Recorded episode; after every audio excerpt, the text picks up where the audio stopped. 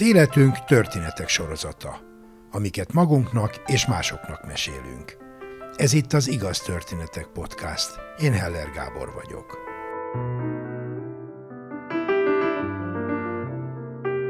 A mai két történet fiatalkori romantikus ábrándozásról és a valóság találkozásáról szól.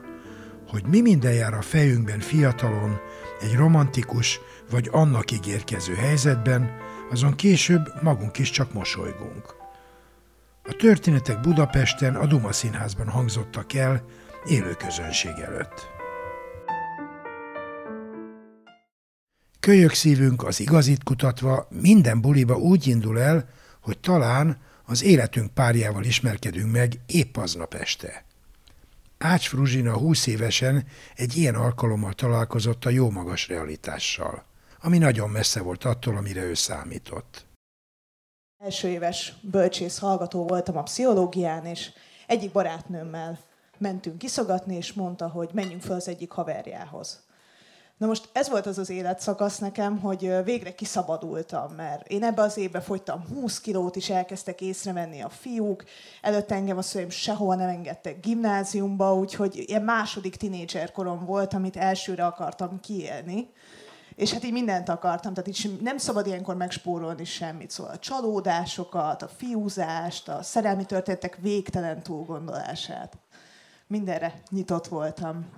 És hát elindultunk barátnőmmel az éjszakába, fölmentünk a társasághoz, és volt ott egy fiú, egy nagyon magas kínai srác volt az, akinek ilyen érdekes arca volt. Nem nagyon jött be külsőre, de volt benne valami, ami megfogott. Ez a valami a magassága volt. Azért, mert én 183 centi vagyok, szóval én mindennek örülök, ami magasabb, mint én. Létráknak, polcoknak, nagyobb növények, és hát a fiúról van szó, akkor pláne, úgyhogy duplán is megnézi az ember. És ráadásul ilyen nagyon exotikus keleti neve volt, Marci. Úgyhogy éreztem, hogy lehet de mondom, nem voltam biztos benne, hogy én szeretnék valamit.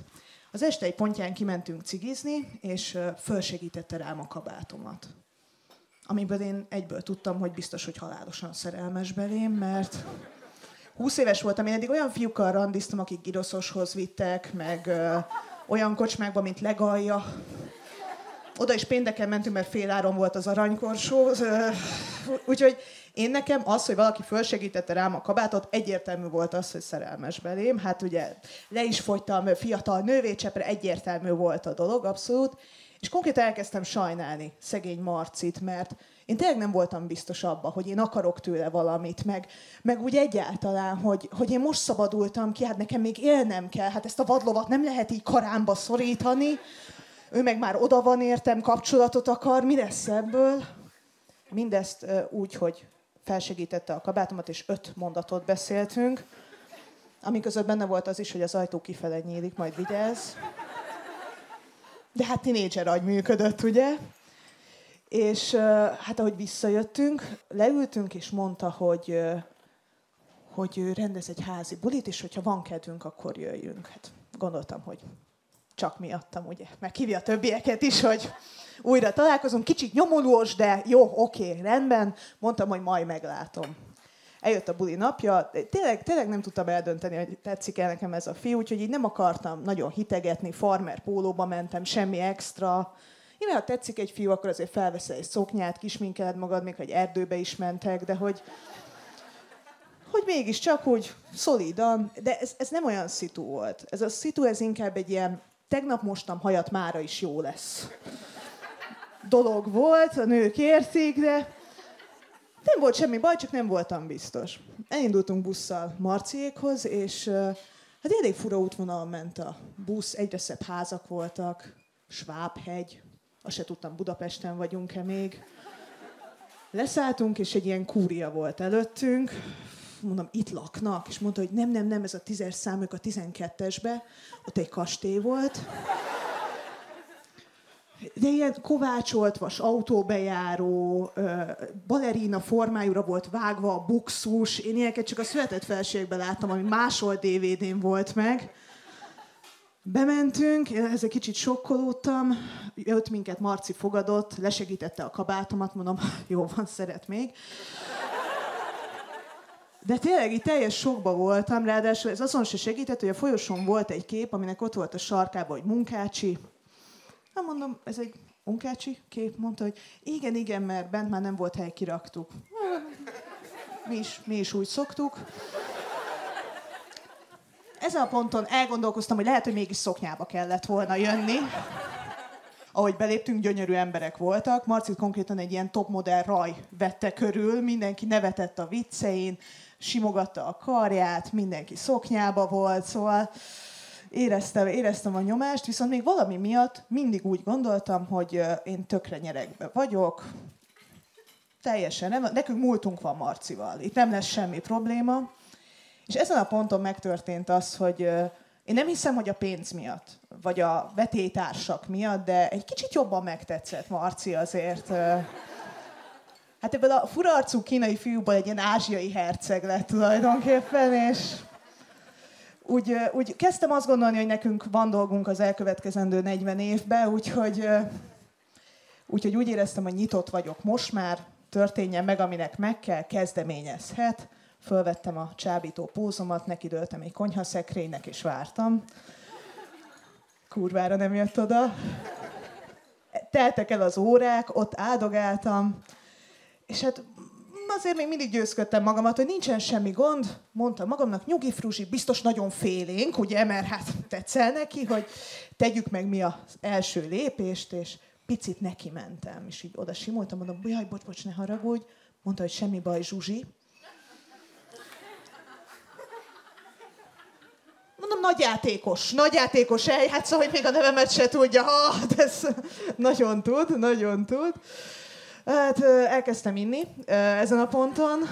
Muszáj volt, ráadásul vodka szódát ittam. Én előtte nem ittam vodka szódát, csak nagyon olcsó borokat, és ez nagyon finom volt, és azt éreztem, hogy nagyon sokat meg lehet inni belőle, mert nem hat, de hatott.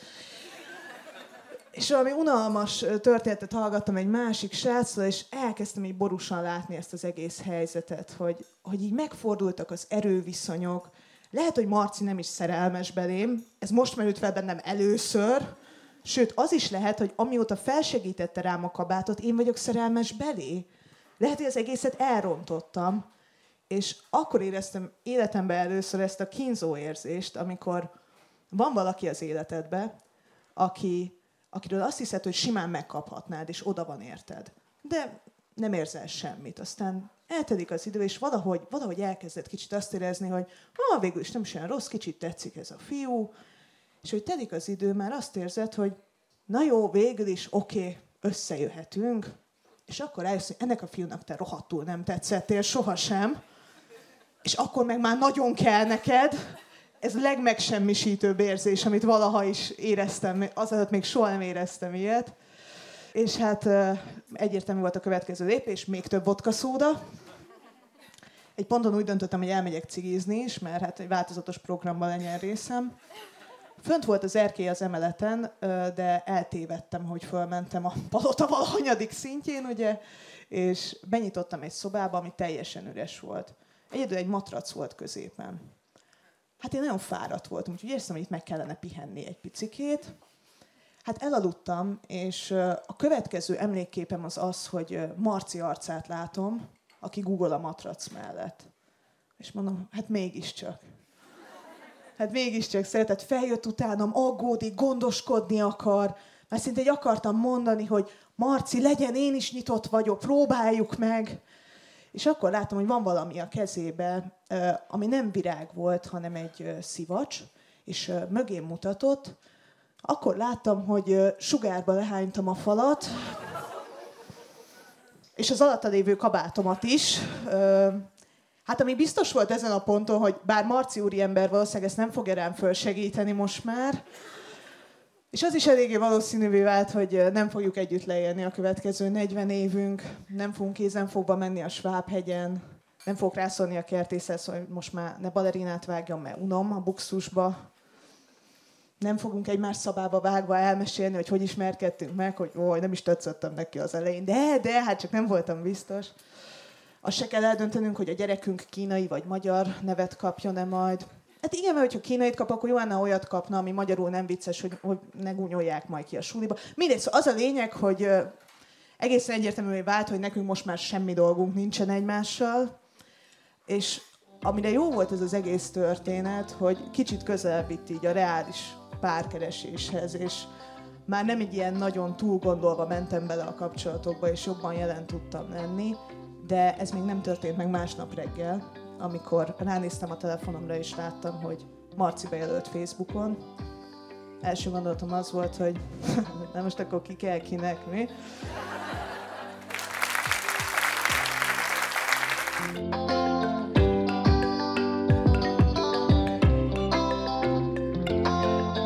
Ács Ruzsina végül nem a pszichológus pályát, hanem a humor szakmát választotta.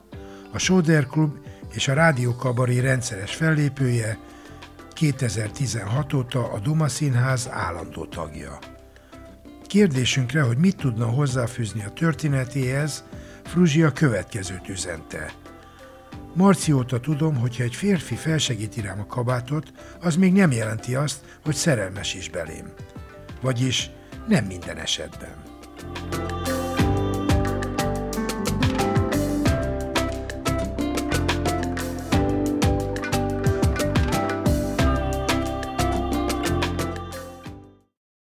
Tóth Szabos története is utólag hasonlóképp humorosnak tűnik. Mi lehet jobb, mint a nyári diákmunka során szerelembe esni? Na de mi lehet rosszabb, ha az ember falba ütközik? Hogy nehogy otthon üljek vakációban, anyum szerzett nekem nyári szezonmunkát. Ez 2001 nyarán volt, amikor épp hazautaztam Csíkszeredába, Kolozsvárról, ahol befejeztem az első évet a Műszaki Egyetem építészet és városrendészet szakán. Anyum igyekezett valami szakmába vágót találni, így kerültem segédmunkásnak a Pataki töltődébe. Ez egy ilyen italpalackozó üzem volt, aminek hát annyi köze volt az építészethez, hogy épületben zajlott a munka készítettek és palackoztak ott mindenféle alkoholos italokat, pálinkát, rumot, szörpöt, még bort is, összetevők. Kilenc rész víz, egy rész alkohol, fél rész aroma.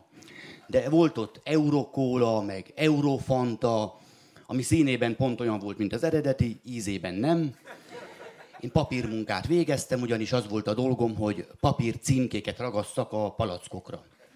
Én és még 30 öregasszony körbeültünk egy nagy asztalt, mindenki elé töltöttek egy adag ragasztót, abba bele kellett mártani a címkét, és ráhelyezni a palackra. Lehetőleg egyenesen. Arra kellett figyelni, hogy nehogy a szilva pálinkás címkét a kajszi pálinkás üvegre ragasszuk, de ha véletlenül előfordult, nem szerették le. Tehát jó az úgy is. És ezt napi 8 órában. Tehát nem volt a világ legjobb munkahelye. Egészen addig, míg egy nap Róza néni megbetegedett nem tudott jönni dolgozni.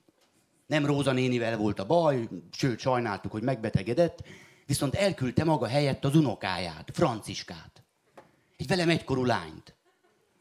Attól kezdve már nem bántam annyira, hogy Róza néni megbetegedett, sőt reméltem, hogy minél sokább, minél tovább fog lábadozni. Hát Franciska szűk farmerjében, fehér pólójában, hosszú hajával, zöld szemével, maga volt a tünemény ott a töltődében, Persze gondolhatjuk, hogy 29 öregasszonyal a háttérben bárkit gyönyörűnek láttam volna, de Franciska tényleg szép volt, rögtön beleszerettem. Hamarosan össze is barátkoztunk, attól kezdve a pataki töltőde volt a világ legjobb munkahelye. Reggel alig vártam, hogy indulhassak, mindig megvártam a sarkon Franciskát, és együtt tettük meg ezt a két kilométert a munkahelyig. Túlóráztam vidámon, mert Franciska is túlórázott, ugye, Esténként pedig elkísértem a vonatállomásra, mert ő faluról járt be dolgozni Csíkszeredába, és együtt vártunk a közeli UFO bárban, egy euró kóla mellett, amiről próbáltuk eldönteni, hogy mi ragasztottuk-e rá a címkét, vagy valamelyik öregasszony, amíg megjött a vonat.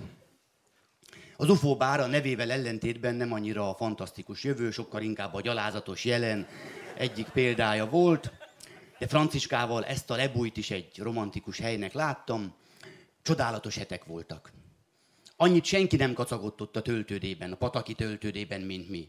Hát versenyeztünk, hogy kiragaszt fel több címkét, akkor voltak napok, amikor az üvegmosóhoz rendeltek, ott a visszahozott palackokat kellett berakni egy ilyen gépbe, ott orosz rulettet játszottunk. Ez arról szólt, találomra kivettünk egy palackot a ládából, majd a másikra locsoltuk. Hát legtöbbször a semmit, de néha volt egyik másikban néhány kort sör. Ilyenkor úgy érkeztem haza, bűzlöttem a sörtől. Anyám egyszer fel is hívta a főnököt, hogy tényleg voltam-e dolgozni. Nem egész nap tekerektem valahol, nehogy Isten az UFO bárban, ugye? De hát persze, hogy voltam dolgozni, ugyanis ott volt Franciska. Viszont ahogy közeledett a nyár vége, elkezdtem aggódni. Hogy mi van, ha nem sikerül tovább lépni. Mármint a barátságból az együttjárásba, a szerelembe. Mert azt már többször megbeszéltük, hogy milyen jó barátok vagyunk, de hát én azért ennél többet szerettem volna. Már sokszor elképzeltem, hogy egyszer csak így megcsókolom Franciskát, mielőtt felszáll a vonatra, vagy az UFO bárban. De bátorságom nem volt hozzá. Rettegtem a visszautasítástól. Mert annál, hogy 30 öregasszonyjal egy címkét ragasztasz a gyárban, csak az rosszabb, hogy ugyanezt teszed 29 öregasszonyjal, és egy lányjal, aki előző nap visszautasított. Úgyhogy nagyon nagy gondban voltam. Azt találtam ki, írok neki egy levelet, amiben leírom, hogy meg akarom őt csókolni, és hogy mi erről a véleménye. Persze, ez nem ilyen egyszerűen. Tehát ez egy ilyen, egy ilyen mindkét oldalt sűrűn teleírt A4-es lap lett, amiben ilyen hosszú körmondatokban értekeztem a fiú-lány barátságról, meg hogy a barátság meg a szerelem közötti határról, meg hogyan lehet ezt a határt átlépni, úgy, hogy a barátság is megmaradjon, meg hogy ez a küszöb igazából a csók, amin ha átlépünk, az nem föltétlenül jelenti azt, hogy egy teljesen új állapot kezdődik, új érzelmekkel, hanem a barátságot is át lehet menteni, de azért az már mégiscsak egy gazdagabb kapcsolat, és hogy én szeretném átlépni ezt a határt, de ha megcsókolom, tudom, akkor ez jelent valami újat, de semmiképp sem a végét valaminek. Tehát maradhatunk úgy barátok, hogy mégiscsak több lesz a kapcsolatunk, és így tovább, és így tovább. És a végén a kérdés, hogy ő hogyan látja mindezt. És ezt az összehajtogatott A4-es papírt szeptember 6-án este, mikor mielőtt felszállt volna a vonatra, odaadtam Franciskának. Mi ez? Mondom egy levél, amit neki írtam, majd otthon olvassa el, ha gondolja, válaszoljon rá, de ha nem, az sem baj, el is felejtheti az egészet. Tehát próbáltam megkönnyíteni számára a visszautasítást, számomra pedig elviselhetőbbé tenni. Másnap szeptember 7-e volt, erre azért emlékszem ilyen pontosan, mert akkor Karácsony Benő volt a kedvenc íróm, tőle is a Napos Oldal című regény, Karácsony Benő egy erdélyi magyar író volt, és szeptember 7-e az ő születésnapja. Én pedig arra készültem, hogy megemlékezem róla Franciskával abban az egy órában, amit az UFO bárban szoktunk tölteni. Másnap direkt nem hoztam szóba a levél témáját. De azért egész nap vártam valamiféle választ Franciskától, de nem mondott semmit. Viszont volt egy feszültség. Tehát már nem orosz ruletteztünk olyan önfeledten. Este megérkeztünk az UFO bárba, továbbra is feszülten. Én vittem magammal a napos oldalt, könyv akkor járt először azon a helyen szerintem. Leültünk, és felolvastam neki egy részletet a regényből. Franciska végighallgatta, majd szó nélkül kivette a kezemből, átfutotta a felolvasott részletet, majd visszafordította felém, és rámutatott egy szóra. Ez a szó a csók volt. Nekem ott lefagyott az agyam. Nem tudtam semmire gondolni. De nem sokáig maradtam ebben a lefagyott állapotban, mert ekkor Franciska áthajolt az asztalon, és megcsókolt. Majd azt mondta, ez a válaszom a leveledre. És azóta is, hogyha is szóba kerül a boldogság, hát ez az egyik ilyen pillanat az életemben, ami eszembe jut, végtelenül boldog voltam. Akkor is és utána is. Még két hét volt a nyári munkából, Nappal címkét ragasztottam, este Franciskával csókolóztam az állomáson, és végtelenül boldog voltam. Utolsó nap sétáltunk át a városon, és azon tűnődtem, hogy akkor hogyan fogjuk folytatni ezt a kapcsolatot, ugye? De mielőtt, mert hogy ő Nagyenyeden járt főiskolára, én meg Kolozsvárra, de mielőtt szóba hoztam volna ezt a témát, így megfogtam a kezét. Ő meg elhúzta. Kérdeztem, hogy mi történt. Azt mondja, semmi, de hogyha megfogom a kezét, az olyan, mintha együtt járnánk. De hát nem járunk együtt, kérdeztem. Azt mondja, hát már hogy járnánk? Neki van barátja Nagyenyeden. Hát nem mondom, ezt miért nem mondta?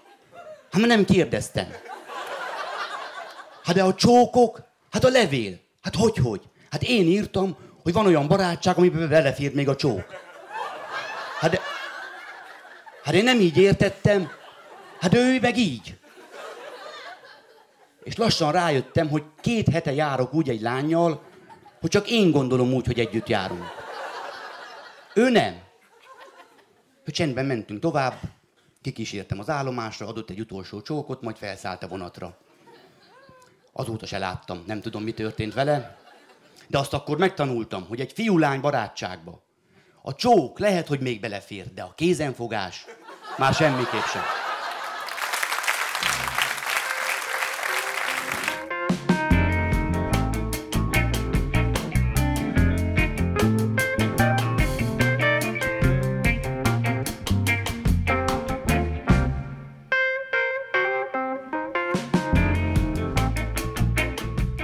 Tóth Szabolcs Csíkszeredában született és nőtt fel, majd Kolozsváron tanult építészetet.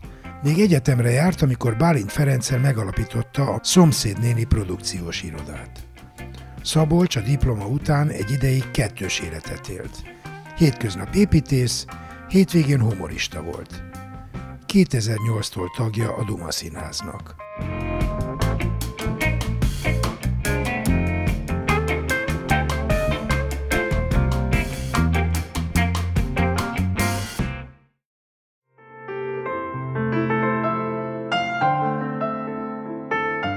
Mindenkinek vannak sorsfordító, képtelen, megható vagy mulatságos történetei.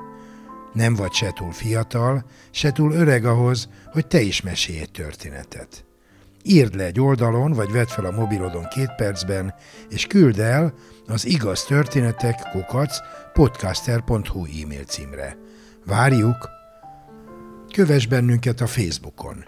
Igaz történetek egybeírva és ha tetszik, oszd meg barátaiddal. Biztos ők is szeretni fogják. Ha nem szeretnél elszalasztani egy epizódot sem, iratkozz fel az Igaz Történetek podcastra kedvenc lejátszódban.